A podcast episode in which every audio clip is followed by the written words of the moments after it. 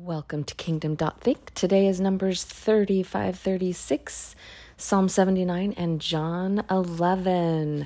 I hope you're enjoying all these readings on Kingdom Think. And, you know, no matter where you're starting, if you were at the beginning or in the middle, it's all good. Um, I love reading like a full on story, which is why I do this podcast of Kingdom Think. But you could pick up wherever you're at and it's all good. So here we are uh, Numbers 35. And by the way, 35 and 36 is the last two chapters of Numbers. Now, something inside me gets a little bit excited because I expect this big cliffhanger at the end of a book. I think it has to do with watching movies you know, or watching series of shows. Um, this one doesn't have much of a cliffhanger, doesn't have much of a climactic ending, but then it also gets me excited for the next book.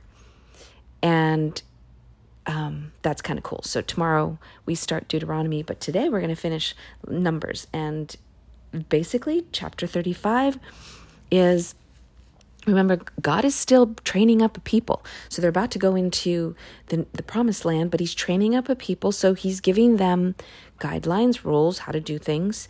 And He's going to talk to them about how. Um, how to give certain towns or cities to the Levites, who are the priests, right? So in every town, there has to be a certain amount of priests. Well, and they are allotted a certain amount of land to have their cattle. And um, so it's because the Levites didn't get an inheritance land for their people, they live within the cities of the other Israelite tribes families. Okay, so we talk about that in the first section. Then we go into the cities of refuge. Yep. So this was interesting. I did not really remember reading this, but um, how six of the towns you give the Levites will be cities of refuge to which the person who has killed someone may flee. What? Yep. So it goes into detail as you read further how they go to the flee so that they could be go before the, the high priest and be judged, basically. And if it's an intentional crime, they will be put to death. If it's an accidental crime, they can live in the city, um, the city of refuge, until the high priest passes away.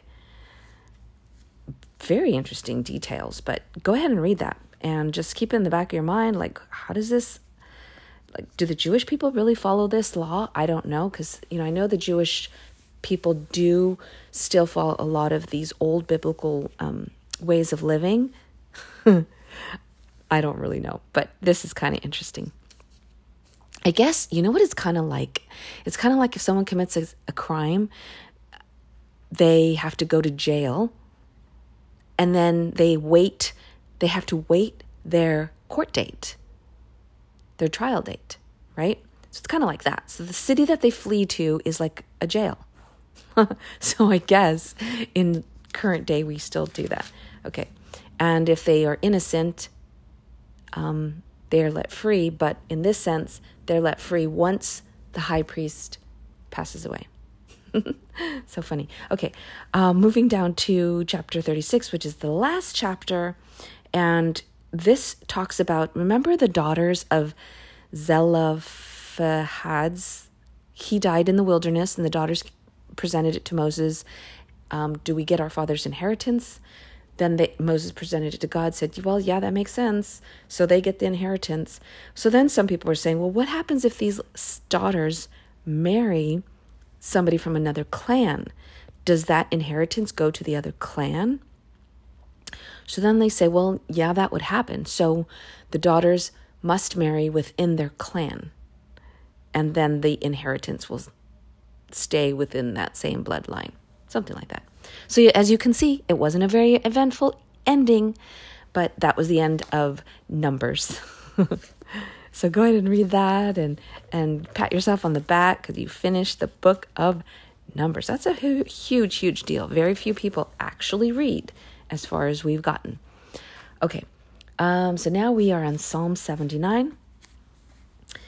And let me get better lighting and I'll go ahead and read it because it's not that long.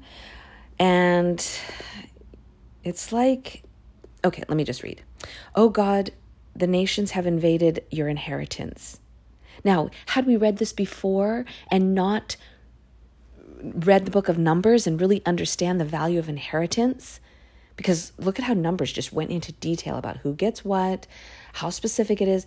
We would have just kind of skimmed over this. Yes, yes, yes, yes, it's your inheritance. But now there's more emphasis, there's more understanding, and there's just more depth to that word inheritance because we know the backstory. So here we go. Oh God, the nations have invaded your inheritance. They have defiled your holy temple. They have reduced Jerusalem to rumble. They have left the dead bodies of your servants as food for the birds of the sky, the flesh of your own people for the animals of the wild. They have poured out blood like water all around Jerusalem, and there is no one to bury the dead. We are objects of contempt to our neighbors, of scorn and derision to those around us. How long, Lord, will you be angry?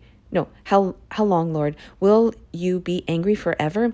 How long will your jealousy burn like fire?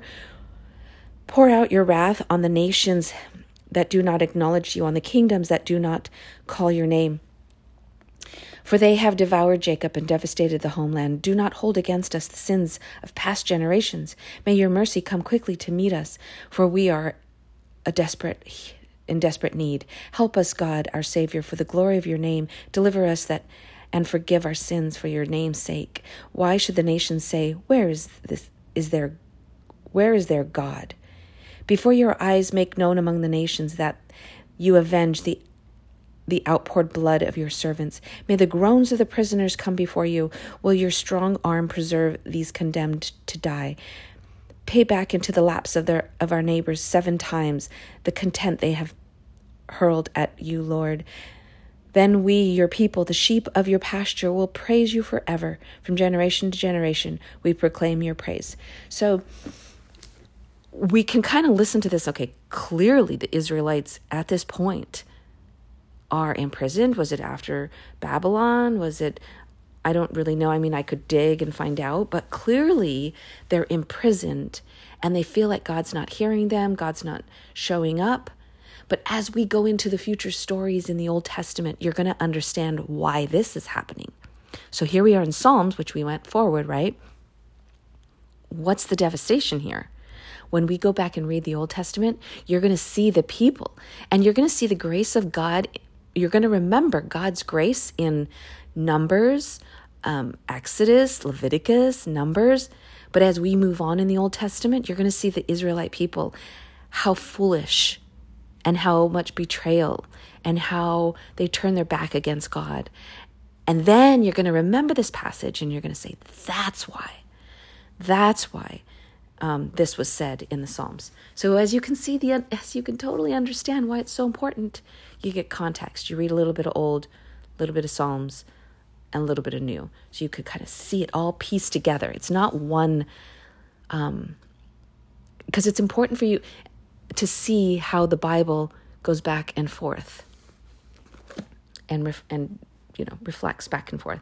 Okay, moving on to John 11. John 11 Lazarus, yes. The death of Lazarus. So they come and tell Jesus, Rabbi, the one you love, um, Lazarus has died.